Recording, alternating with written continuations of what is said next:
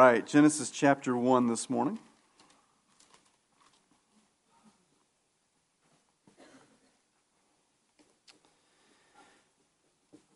Genesis chapter 1. We, we dove in last week into the, an introduction of the book of Genesis, and, and for reasons that we'll get into as we look at verse 1, we'll, uh, that'll become clear to us as we, as we go in today.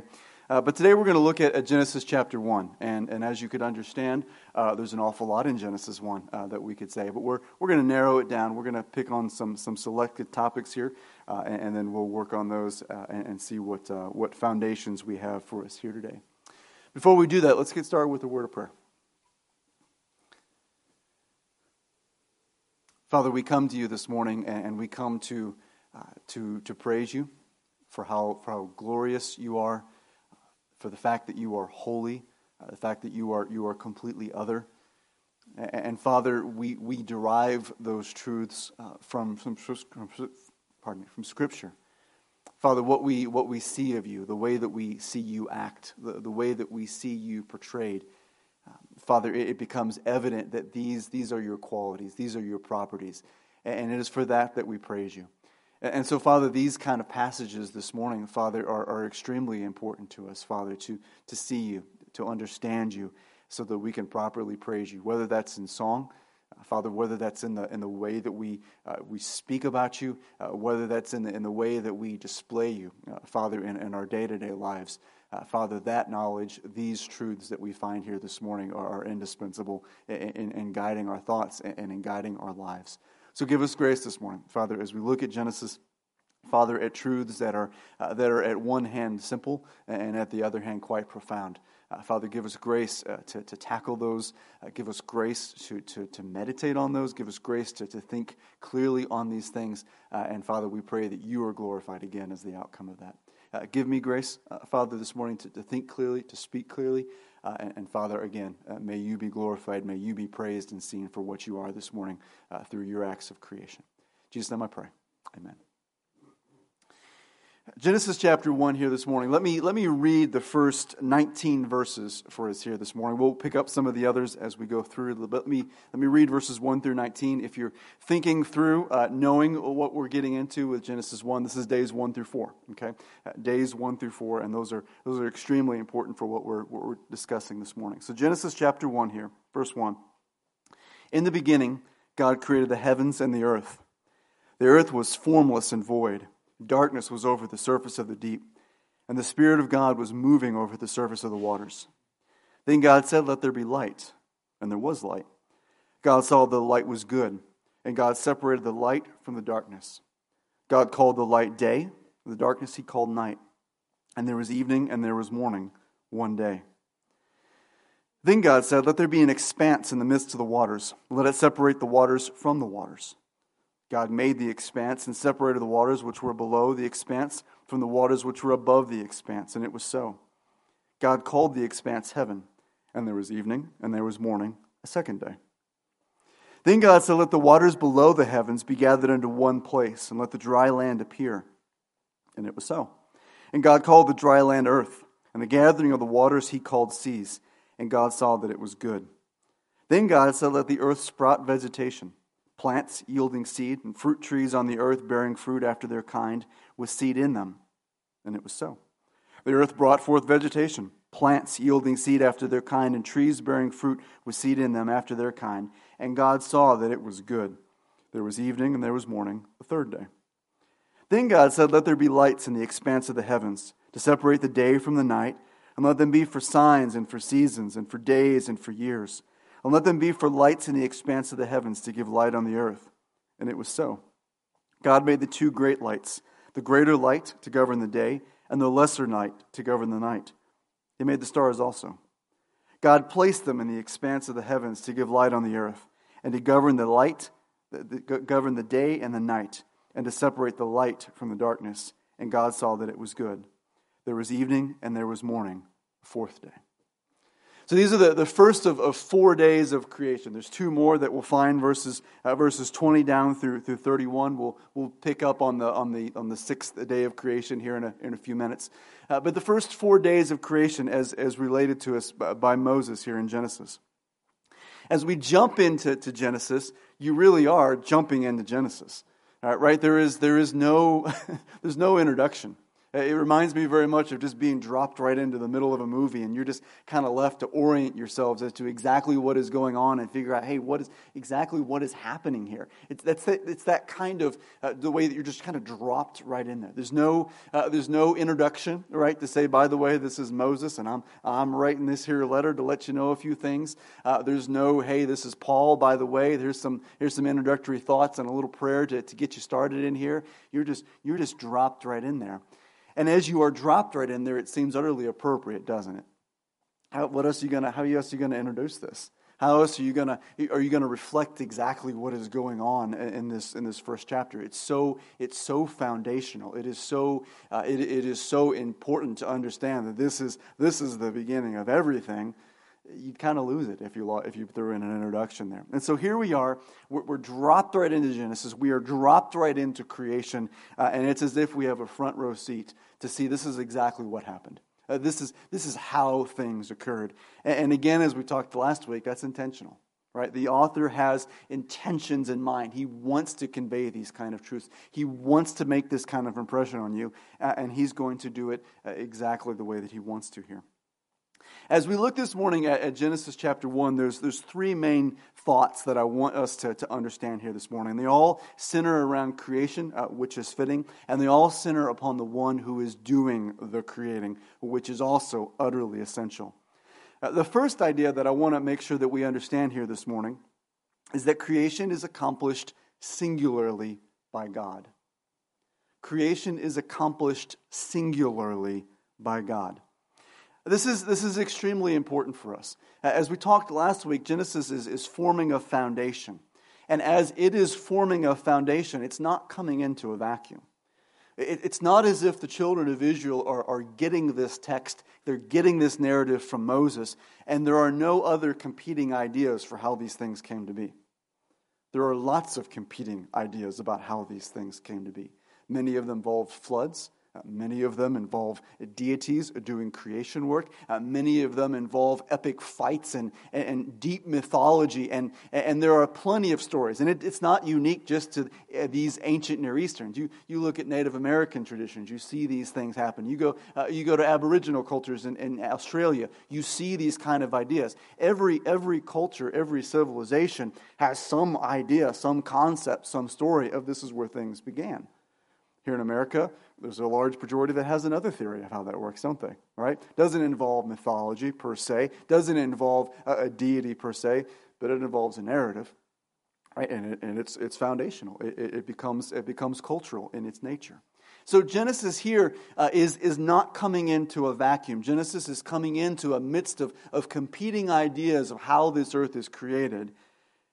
And how it portrays that creation then is very important right? Who is mentioned and who is not mentioned becomes extremely important as this narrative is laid out here. And we notice that as we look at this narrative, this creative, this creative work that is being done here is done singularly by God.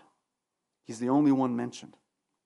There, are, there is no mention of any other deities. This is the first thing that we notice, right? This is, this is a singular creation. Uh, you go through here and you see that there are no other deities present at all is there? There's no, there's no mention of an epic struggle. Uh, there's no mention of a, of a fight that takes place. Uh, there's no mention of pre existing civilizations or cultures or anything like that. All that you have in verse 1 in the beginning, God. Singular, right? And as we understand this creative narrative to unfold, it makes sense. That's exactly what the story is, is, is meant to portray. There is no one else present. Uh, there's just him. We see the Spirit of God moving over the surface of the waters in verse 2. Uh, right? There's, he, has a presence that is there. Uh, we see later on in verse 26 that there is, there is room for someone else to be present there. Let us make man in our image, right? There are plurals there. There is, there is room for something else to be there. There is room for someone else to be there. But even if you're, you're we'll get to who that probably is, but even then you don't have a clear definition right? There's no mention of anyone else being present. There are no, there are no deities. Uh, Baal is, is not here. Any other gods that you could possibly think of are not here, right? It is just God. He is singular in his presence. He is singular in his creative acts. It's always him, it's just him. Everyone else is excluded. Uh, not only that, but any other possible deities are placed in their respective places. This is, this is fascinating, and you kind of you might miss it as you go along through here this passage, uh, but it, but it's very clear in what in what is taking place here. Not only do we not have any reference to any other deities, uh, but anything else that you might run to from the other stories that are nearby in those civilizations are downplayed to the greatest degree possible. You think about um, verses 14 through 19, that, that, that fourth day of creation in which uh, you have heavenly bodies that are being created. And then you have, uh, and then you have the, the seas um, that, that, are, that are being, um, no, excuse me, just heavenly bodies uh, that, that are being created here in verse 14 right? And we're, we're putting in verse 14, let there be lights in the expanse of the heavens, right? We've already created the expanse of the heavens there in verse 1. It exists, it's out there. Uh, we, have, we already have light and we have darkness. He's created all those things. Now he's putting these, these bodies up in the sky and he's, and he's placing them where he wants to. And think about what he, what he does there uh, in verse 16. He made the two great lights the greater light to govern the day and the lesser light to govern the, the night. He made the stars also. He doesn't even reference the sun and moon by name. He doesn't even reference them by name. He calls them by another name the greater light and the lesser light. It's as if he wants to be so far removed from throwing in the possibility of any deities present that he doesn't even bother to actually call them by what you and I would normally call them. It's simply a greater light and a lesser light. It's no different than saying, I've got a really big chandelier over here and a slightly lesser chandelier over here. Right? It, it's, it's given that same exact emphasis. It's referenced in that exact same way. Lest you think that the sun is kind of important or the moon is kind of important. No, no, no. It's just a, a brighter light and a less shiny light. Right? That's it. That's all that it is. He even goes so far, and it's been uh, noted by many others, he made the stars also. Like, yeah, by the way, we also made some stars. You know, just, just throwing it out there, right? It, it's to downplay that there could be any role that those could possibly have in your life. It's to downplay that there's any, any, any, any, any, anything of value to them, that there's anything to be worshiped with them at all. We downplay them, we, we push them to the side. They are no more than created acts. They are no more than created objects that are up there in the sky. They have purposes, uh, they have, he has plans for them. He has created them and placed them exactly where he wants them to be. They do exactly what he wants them to do, and that's absolutely it. Right? There's nothing else that you should be observing about these two things. Just a greater light and a lesser light. Some of you in verse uh, 21, and we haven't read this, let me read verses 20. And God said, Let the waters teem with swarms of living creatures. Let birds fly above the earth and the open expanse of the heavens. God created the great sea monsters and every living thing that moves, with which the waters swarmed after their kind, and every winged bird after its kind. And God saw that it was good. And God blessed them, saying, Be fruitful and multiply, and fill the waters in the seas, and let the birds multiply on the earth. And there was evening, and there was morning, a fourth day. Some of you, your translations will, will differ there, but in verse 21, as, as we are creating the things that are, that are swimming in the seas, that are swarming in the seas, and the things that are, that are flying up in the heavens and swarming up in the heavens, and you, you understand that God wants things to swarm, which is, which is fascinating, right? This is, this is what I want. I want these things to swarm. I want there to be a lot of them there. Verse 21, the, the great sea monsters. And translations handle this differently. You may see whales. You may see, someone may try to get real specific. But this, this idea of great sea monsters, God singles it out here. This, this is singled out in creation because you look at, at competing creative stories that exist in that time. The sea is a big deal, and sea monsters play a big role in that. And here, what are they? They're just something that's been created. You might fear them. You, might wonder about them. You might be terrified about them, as you'll see maybe in the book of Job, as there are uh, references to great sea monsters that are, that are living in the deeps. But God created them. Right? They're not, they're not chaotic forces that exist on their own. Those things, as terrifying as they are, those things, as amazing as they possibly are, whatever it is that they are, they're just created. They're just objects, right? And they, and they serve to, to, to achieve his purposes. He happens to want things that swarm. And so here's some sea monsters, and they swarm. right? That, that's all that they are. You see a very deliberate effort not only to exclude there being anyone else present, not only that there could be any, not only to exclude any other deities from being available to do anything else at this time, let alone even to observe what is going on at this point in time. Any possible deities are placed in their respective places. Right? They are confined. They are, they are put in boxes, as it were, as if to say, these are nothing. And by the way, I made these. right? That, that's all that he's doing here, right? And he is, he is, what he is doing is he is directing our attention to the one who is creating, right? And, and by doing so, he is ruling out everything else, right? So as you run into Canaanites and they say, well, uh, this God created this, they look back at Genesis 1 and say, uh, I, I don't see them present at all. They're not there. They're not to be seen at all, right? This is the and this is the purpose of Genesis 1, right? It is to clarify who the creator is. It, it is to clarify that he is singular as the one and the one who is doing the creative works. There's no one else to pay attention to. There's no one else to worship. There's no one else to fear. Uh, there is him and him alone, and he is responsible for all of these things. Uh, not only do we see him putting these, uh, these, these respective people in their places or, or excluding them altogether, but then we see also there's a difficulty of seeing any purely chaotic or natural forces at work.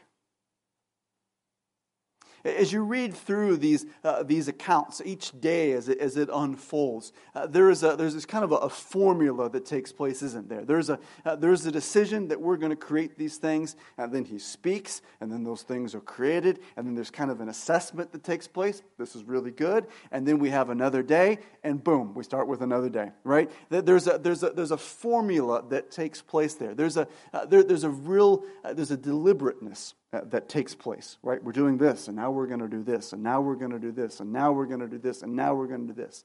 You may, you may quibble over the order, right? You may, you may struggle with why we have light and we have darkness, but we don't have anything up in the sky until day four, right? You can, you can struggle with some of these ideas. You can, you can think through exactly what does it mean for that to take place? What does it mean to have waters above the heavens? What does it, what does it mean to have some of these things? You can quibble over that, but you can't quibble over the fact that there's a deliberateness that's taking place here, right? It's boom, boom, boom, boom, boom, boom. Uh, there is no there is no disorder that's running around there. There's no there's no chaos uh, that is running around. In fact, the only place that you could possibly see some chaos uh, is there in verses uh, 1 through 3. And even then, uh, we can easily rectify everything that, that is going on here, right? In the beginning, God created the heavens and the earth. Verse 2 The earth was formless and void, and darkness was over the surface of the deep, and the Spirit of God was hovering over the face of the waters. The only hint of chaos that you get is there in verse 2. As you, as you look at this earth that is uh, just kind of sitting there and it's, it's barren. Right? There, there's nothing there. There's nothing to be observed. There's nothing to be seen. It is, it is formless. It is void. The idea there is, is of, a, of a desert right? When you, when you go and you go to the middle of the desert and there is nothing present at all, right? That is what this earth is like. And not only is it, not only is it empty, is it, is it just desolate, but it's completely flooded. Right? There's just nothing but water everywhere, right? That, that's all you see is this, this, this ball of water that's sitting there. It's the only bit of creation that starts to look kind of chaotic, right? And this is where verse 1 becomes important. In the beginning, God created the heavens and the earth. Verse 1 is not simply a summary that says, by the way, I created all these things. And then you get to verse 2 and you say, oh, look, there, this earth happened to have just been kind of kind of floating around out there. That's real neat. He must have inherited this somehow. And those of you who have, have done some studies through the years, you know that people will try to, try to jam, jam some stuff in between verse 1 and 2 and try to, try to make something out of something that's really not there, out of an argument of silence. And there's really no, no cause for that. Verse 1 is not just a summary, verse 1 is the creative act itself. Verse 1 is the first creative act. In the beginning, God created the heavens and the earth. And when you see verse 2 there, that was the result of verse 1. It's exactly what that was going on, right? God said, We're going to create the heavens and the earth. Boom, there it is. Now, what does that look like without stars and planets and, and everything running around in there? I don't know. You got me, right? But that's what, that's what he does. And goes back in and almost colors it in later, as he does in verse 4, and starts beginning to, to assign items to where they are. There's no room for, for chaos here. Uh, there, there's no room for, for purely natural forces to begin to, to unfold and, and make things happen. Rather, everything that is mentioned in this passage is deliberate. Everything that is mentioned in this passage is planned. Everything that is taking place here is of an artist or a builder who is working off of a blueprint and saying, all right, uh, this is step one, and then step two, and then step three, and then step four, and then step five. This is what this looks like. It's not a simple throwing a ball out in the middle of the universe and waiting for something to happen and, and just sitting there eagerly waiting for something to blow up. That's, that's not what's going on here, right? It is deliberate, it is planned, it is careful. And as we look at compete again, as we look at competing theories for how the earth is created, that becomes important, doesn't it? right? It means that there are some theories that are out there, some theories that are present, where someone says, This is how the earth was created. And you and I, we go to Genesis 1 and we say, There's no room for that here.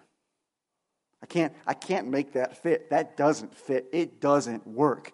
Uh, the earth that we see, the earth as we know it, as, as it has been created for us, as it's been related for us in Scripture here, the earth is the work of a singular creator who has carefully deliberately and personally planned the way this earth, the way this universe, the way these stars, the way everything that is floating around and spinning around and whizzing around throughout this universe, all of those things have been carefully and thoughtfully planned. The irony is, is if you see randomness, if you see things that are, this seems chaotic, you're working at hand, you're looking at handiwork. You're looking at a God who is wise enough to create, who is powerful enough to create things that spin, things that are random, things that are spinning, that look to be out of control, but they're not. They're planned, they're deliberate, they're architected, they are, they are, they are, they are meaningfully done, they are intentionally done here, right? God is the singular creator, as Genesis portrays it here, and, and, and it excludes all other theories, right? It excludes all other possible ways that this earth could have been created. It is Him and Him alone. Other deities are excluded, other possible deities are put in their place, and purely chaotic or natural forces are left to the side. There's no room for them here, right? And so the, the author of Genesis, as he has recorded this for us here, has given us something that stands the test of time.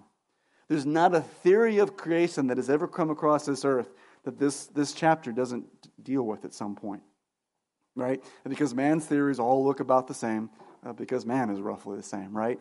And Genesis lays out a, a, an opposing viewpoint. It says, this is how this happened, and this is, this is what we expected to have seen here. So we see that God is the singular uh, person in creation. He is the singular creator uh, in this action. Not only do we see this, but we see that creation was good. Okay, so he's the, he is the singular creator. And then we see that creation was good.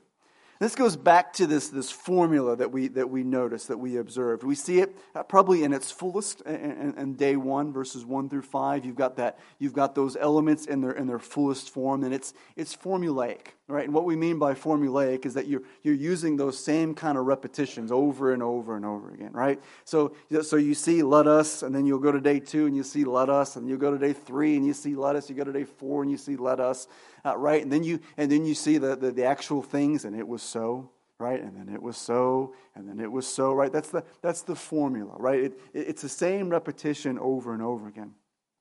Part of this repetition uh, is what we see here, and we'll, we'll pick on um, uh, we'll pick on verse um, we'll pick on verse ten, right? God called the dry land earth, and the gathering of the waters he called seas, and God saw that it was good. Right? You have this you have this uh, what looks to be chaotic right? An empty earth uh, right? That is that is barren that is full of water and god begins in that verse to begin to contain those waters. And said you're no longer allowed to just go wherever you want. You have boundaries now right you have to go here the seas have to go here they're not allowed to, to, to, to go wherever they want they will be allowed to do that again won't they the flood Right? They're allowed to overflow. They're allowed to, to, to go back to what you would have seen there in verse 2. But here God is saying, all right, seas, all you waters, you gotta you gotta be in one spot. Can't have you doing whatever you want to do anymore. You gotta you gotta belong right here. And God looks at it and he says, This is good. This is good. Right? Not not this is okay. right? That's acceptable. Eh. Sometimes when I'm doing something and I'm working on the house, I'm like, eh, it's good enough, right? That's not what we're talking about here. This is, this is good, right? This is, this is right. This is, uh, this is the way things are supposed to be. This is a, this is a phrase that we see over and over again ex- expressed. The only day that we don't see it is in day two. Unless you think that, well, day two was a bit of a bummer, right? That didn't go very well.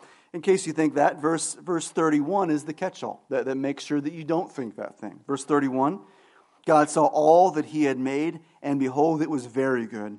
And there was evening, and there was morning the sixth day. Right? So you have this assessment of this is good every single day except for day two. At verse 31, you have that catch all, right? Everything that I have made right? From, from verse 1 all the way down to, to verse 30, everything that I have done, it is very good. Right? This is, uh, this is, this is right. This is, this is exactly uh, the way that it is supposed to be. And as we think through what the author is, is intending for us to think through, is this simply God going through a, a QA process, right? He's got a little clipboard there, just going through and saying, oh, yep, that looks good, that looks good. Is that what he's doing? Is that, is that the only purpose for us? Uh, someone was talking about the numbers you used to get in your jeans, right? The little, little inspector numbers, and oh, number one, check my jeans, right? That's not what we're doing here, right? It's not simply what is being expressed. What is being expressed here is an answer to a question that perplexes many of us, doesn't it? Which is, how did this world get to be the, as chaotic as it is then? Right? Some have, some have looked at, at, at expressions in this world, at, at events that happen in this world. They've described it as, as red in tooth and claw. Right? It, it's a chaotic world in, in, which you, you watch hurricanes spin around and they, they cause a model of destruction. You can look at other, other uh, phenomena. You can look at maybe volcanoes, uh, right, as they erupt and, and people, are, people are killed and, and property is destroyed. Uh, you think about animals, right? And, and, and, many times they are cuddly and they are cute and they're wonderful, and then many times you're bleeding, right? How did this, how did this happen? Uh, right? There is, there is death that we see on this earth. There is, uh, there is, a, uh, there is a hostility uh, that we face in this earth. There's a reason you and I live in houses, right? It's miserable to, to be running around outside in the rain. It's miserable uh, to be dealing with the, the cold, although we haven't had as much of that this year, right? it, it is miserable to do these things. It's a, it's a hostile world. Right? And one of the questions that emerges is why is this? Was it created this way? Did God put us on an earth and say, yeah, guess what? Fend for yourself, guys. Good luck. Have fun.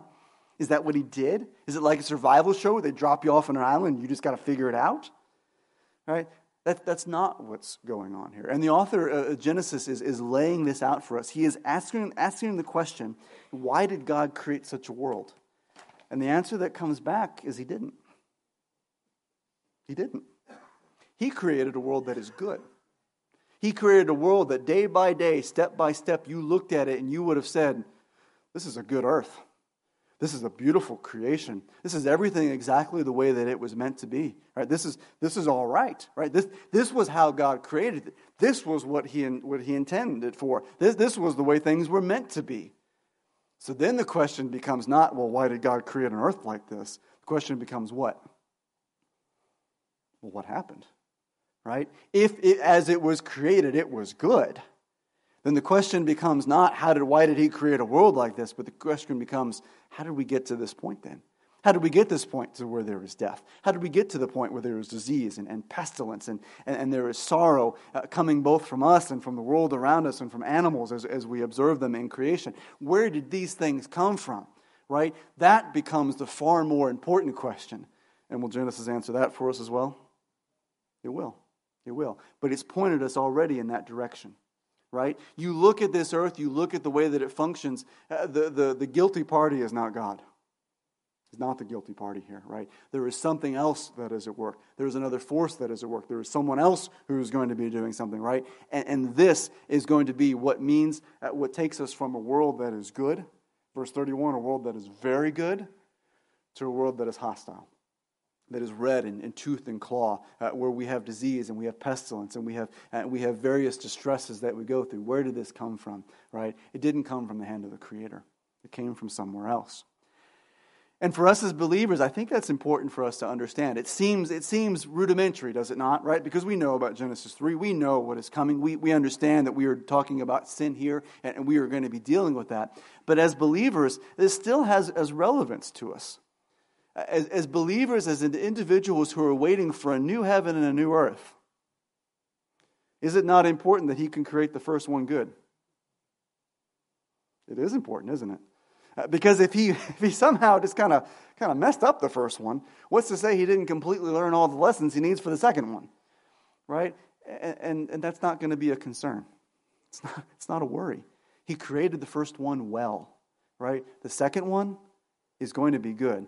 Uh, because in between, we've had the story of redemption uh, right, that has, that has dealt with those issues, has moved those things off the scene. And we have seen that has been part of God's purpose as well. Uh, that has been part of his intentions. That has been part of his plan. And so it is important for us that as we look and we see that this is a creation that is good, this was important for them to make sure that they were ans- asking the right questions and thinking about things appropriately. But it still remains relevant for us who look forward to a new heaven, to a new earth. It, will it be good? And the answer is yes. Yes, it will be good. Because this Creator only makes good things. He only creates things that are good. And when He says this will be good, it's going to be good, right? It, it forms a foundation for us as we look in the future. So we see that God is, is singular in, in creation. Uh, we see that this creation is good. And then, thirdly, we see that creation is accomplished by the Word of God. Creation is accomplished by the Word of God. This is a, a resounding theme uh, that we see as we look uh, throughout this passage. Um, if we could, um, if we can pick on, we're back on verse 14. We can pick on any of the days because they all have it in there, but pick on verse 14. Then God said, Let there be lights in the expanse of the heavens to separate the day from the night, and let them be for signs and for seasons and for years. All right? Every single time as we look at creation, there is, a, uh, there is this let us that takes place, right? Uh, there, is a, uh, there is simply an expression that goes out. There are, there are words uh, that, that are spoken. And every single time we find that it was so. And it was so. Creation occurs simply by God speaking. That's it right? And, this is what we sing holy, holy, holy, right? This is, this is part of what informs that kind of a, an assessment of God's character. And this is what determines that characteristic. He's other. He, he is completely other, and in so many different ways. That holiness runs a, a spectrum of everything that he is different in. And this is one of them. To be able to simply speak and things simply are. I can speak a lot of things and they have not come true right? And you have too, right? You know, you know I'm not alone in that, right? There are a number of things. If I could just make it so, it would be so. And I don't possess that ability, right? This is why we admire people who are artists. This is why we admire people that are builders. Someone that can take a, a thought, an, an idea, a, a blueprint that sits in their head and be able to actually transform it into something. And it takes work right? It takes, it takes skill. You have to know the materials that you're working with. You gotta, you gotta do all the things to make it look right. You gotta figure out the processes to work. God doesn't actually have to worry about any of those things, right? Because all he has to do is simply speak. And, and there it is. It simply, it simply exists, it simply is present. Uh, we think about verse 1 as, as expressing that, that biblical concept of ex nihilo, right? This, this out of nothingness that exists. There is, there is nothing else that is present. And yet, with those words, let there be, uh, you know, it's going to create the heavens and the earth. Suddenly, there's material present. Right? He's able to create his own material that he works off of, uh, even, even as much as he is able to simply create things. He speaks, and these things happen. But even though we see that it is his speaking that is accomplishing these things, we see that uh, there are other factors that are probably involved with creation as well. We're not blind to the fact that in verse 2, who's hovering over the face of the waters? Spirit of God. Right? The Spirit of God is, is present there, just kind of hovering. Uh, how you view that is, is different. There's a number of ways of taking that. You can maybe see it as a uh, maybe like a, as a bird kind of hovering over her, her young there, kind of kind of brooding over them. Uh, you can see it as simply as, as a wind uh, that is moving uh, over the waters, which which takes you to John chapter three, does it not? As we think about the the, the, the Spirit of God working like a like a wind, we don't know where it comes, you don't know where it goes. We simply see it at work. Uh, you have that expression as well, which I, which I kind of favor for a number of ways right? Uh, but even though God is simply speaking, we see that the Spirit is present, right? That the Spirit is, is there. He is, he is operating in some capacity. He's, he's present in some capacity uh, to be doing something, even though He is a Spirit and, and cannot simply be seen, right? But He is present. Uh, he is there. There is, a, there is a spiritual presence, there is a divine work at play. And then as we go into verses 26 through, through 30, as we get to the creation of man, uh, we see that there is room for someone else. There's room for someone else. Verse 26 uh, Let us make man in our image, according to our likeness, and let them rule over the fish of the sea, and over the birds of the sky, and over the cattle, and over all earth, and every creeping thing that creeps on the earth. God created man in his own image. In the image of God, he created him. Male and female, he created them. Right? Verse 26 Let us make man. Let us make man. Who's the us? Who, are, who are we talking about here, right? We've, we've already talked about how we have a singular God that is present here, right? The only other person that we have seen is in the Spirit of God, right? That, that's it. And you can't even see him, right? He's a spirit, right? That's the only other presence that is, that is, that is operating as far as we can tell here. Who is this, who is this us in verse 26? Uh, and there are a number of options for how you look at that.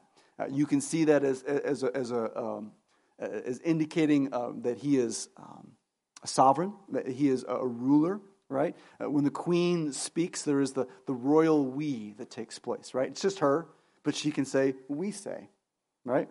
It's, it's a perfectly plausible way. It's possible that this is deliberation that is taking place, right? You ever thought to yourself, now this is a fine mess for us to be in, and it's just you, right? Now, you're, you're not, you don't have multiple personalities, right? That's just, so your inner self, as it were, talking to your outer self, and you're thinking through, this is, what are we going to do here? It's possible that's what's going on here.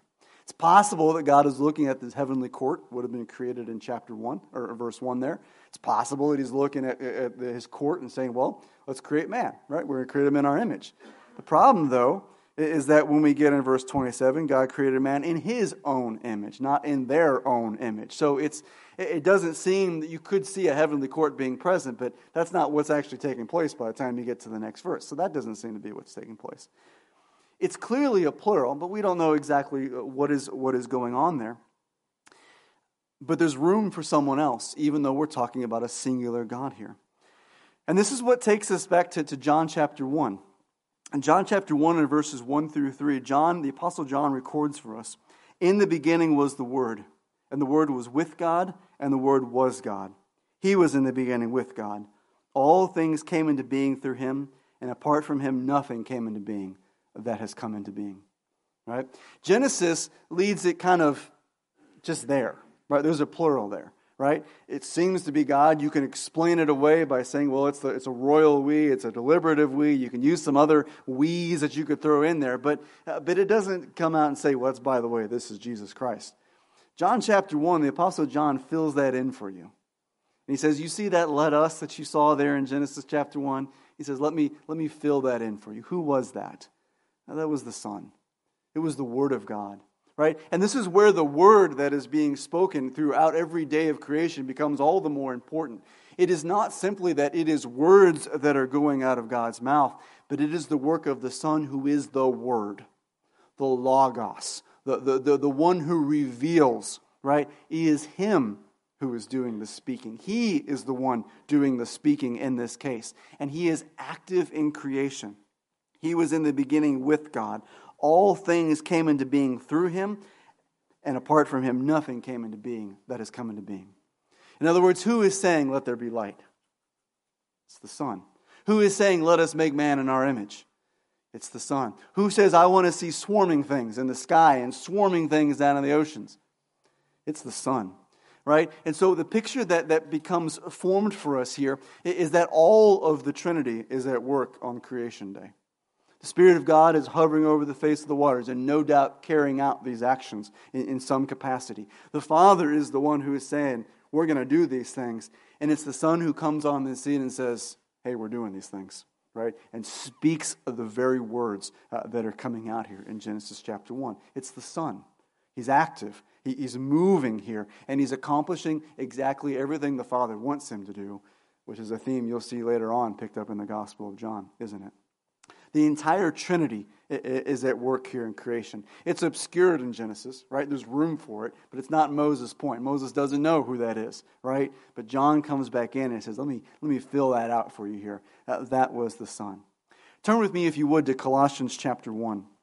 Colossians chapter 1. This is an important point for us to, to make because this is, this is crucial to what the Father wants for the Son.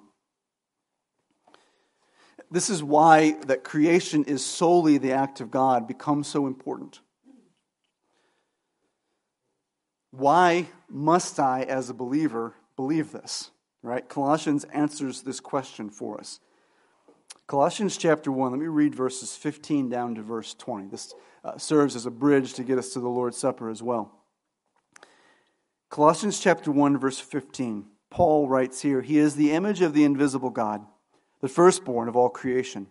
For by him all things were created, both in the heavens and on earth, visible and invisible, whether thrones or dominions or rulers or authorities, all things have been created through him and for him. He is before all things, and in him all things hold together. He is the head of the body, the church, and he is the beginning, the firstborn from the dead, so that he himself will come to have first place in everything. For it was the Father's good pleasure for all the fullness to dwell in him, and through him to reconcile all things to himself, having made peace through the blood of his cross. Through him, I say, whether things on earth or things in heaven. Uh, Colossians 1, verses 15 through, uh, through 17, there, we get, a, we get a view, don't we, of the Son. He's really reiterating what you saw, what, we, what I've just read for you in John chapter 1, right? He's taking the Son and he's placing him in creation, right? And he's saying all of the things that you see he, has, he has created them. Into verse 16, they have been created through him and for him. Right? They are for him. This entire creation is for him. It is, it is, is his. It is meant to be his. You see in Revelation when he gets these, these scrolls, these deeds that are being given.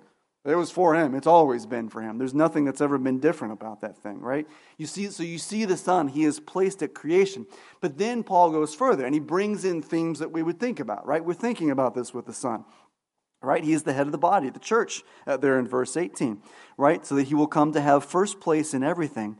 Verse 19, for it was the Father's good pleasure for all the fullness to dwell in him. What does the Father want for the Son? He wants the Son to be exalted.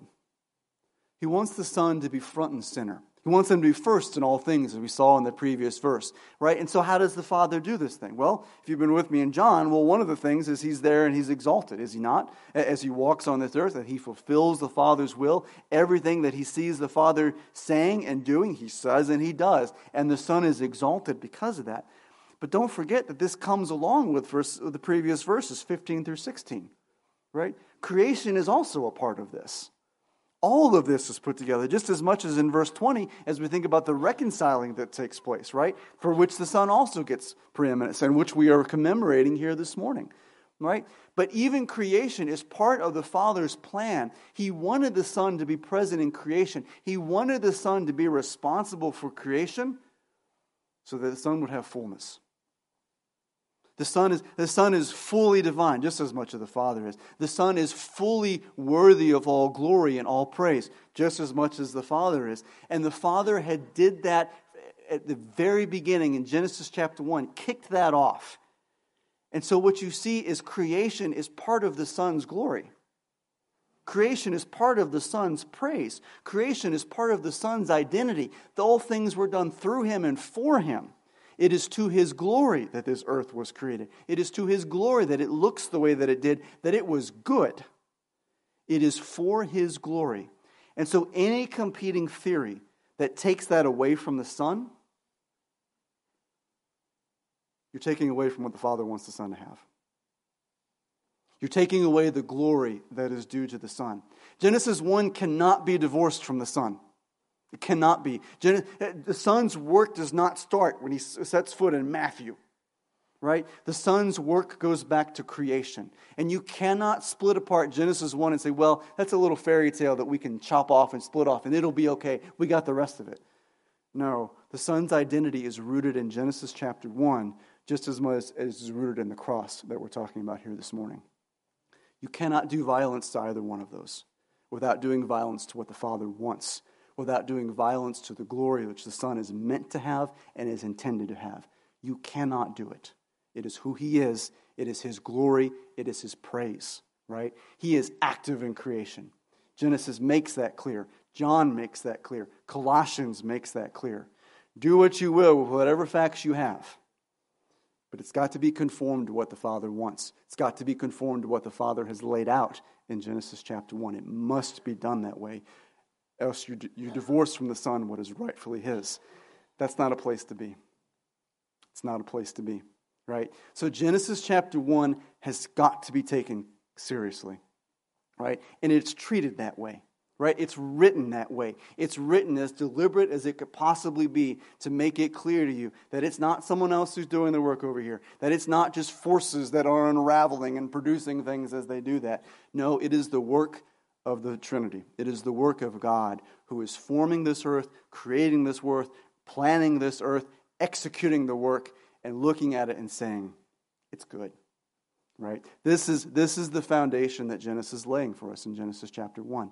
Right? It's a foundation that begins in Genesis. It's a foundation that continues all the way uh, into the New Testament. And it's a foundation that gets renewed as we look to a new heaven and a new earth that is just as good, that is still the result of the Son who makes it again, right? It is His work, He is the Creator, and it results in glory and praise to Him right? This is the truth. This is the foundation that we find in Genesis chapter 1. And it leads us straight to cross, straight to Christ, just as it always should, doesn't it? Let's pray and, and, and we'll be dismissed. Father, we, we come to you this morning and we, and we thank you for the work that we see here in Genesis. Uh, Father, it's not to, to say that we don't struggle as we look at this passage, just as we, just as we struggle with the other aspects of truth. Uh, this is not to say that it is inconvenient for us, perhaps, as we interact with other, other individuals, Father, who don't accept this as truth. But that's not, that's not foreign either, Father. We see that in plenty of other uh, passages of Scripture as well.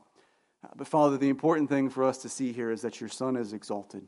And the important thing is, is for us to exalt him as he is, as he is due. Uh, and, and, Father, we have that laid out for us clearly. Father, we thank you for this account. It answers questions. Uh, it, it, explains much uh, uh, of what we see, and it has always done so. And I pray, Father, that we are able to use it to that end, not only in our lives, uh, but Father, as we as we speak to others as well. And Father, I pray that we are bold in, the way that we hold this dearly, uh, because of the importance that it has to your Son and to His praise and His glory. So give us grace, Father, and thank you. Uh, thank you for giving us truth that we can pin ourselves on. Jesus' I pray. Amen.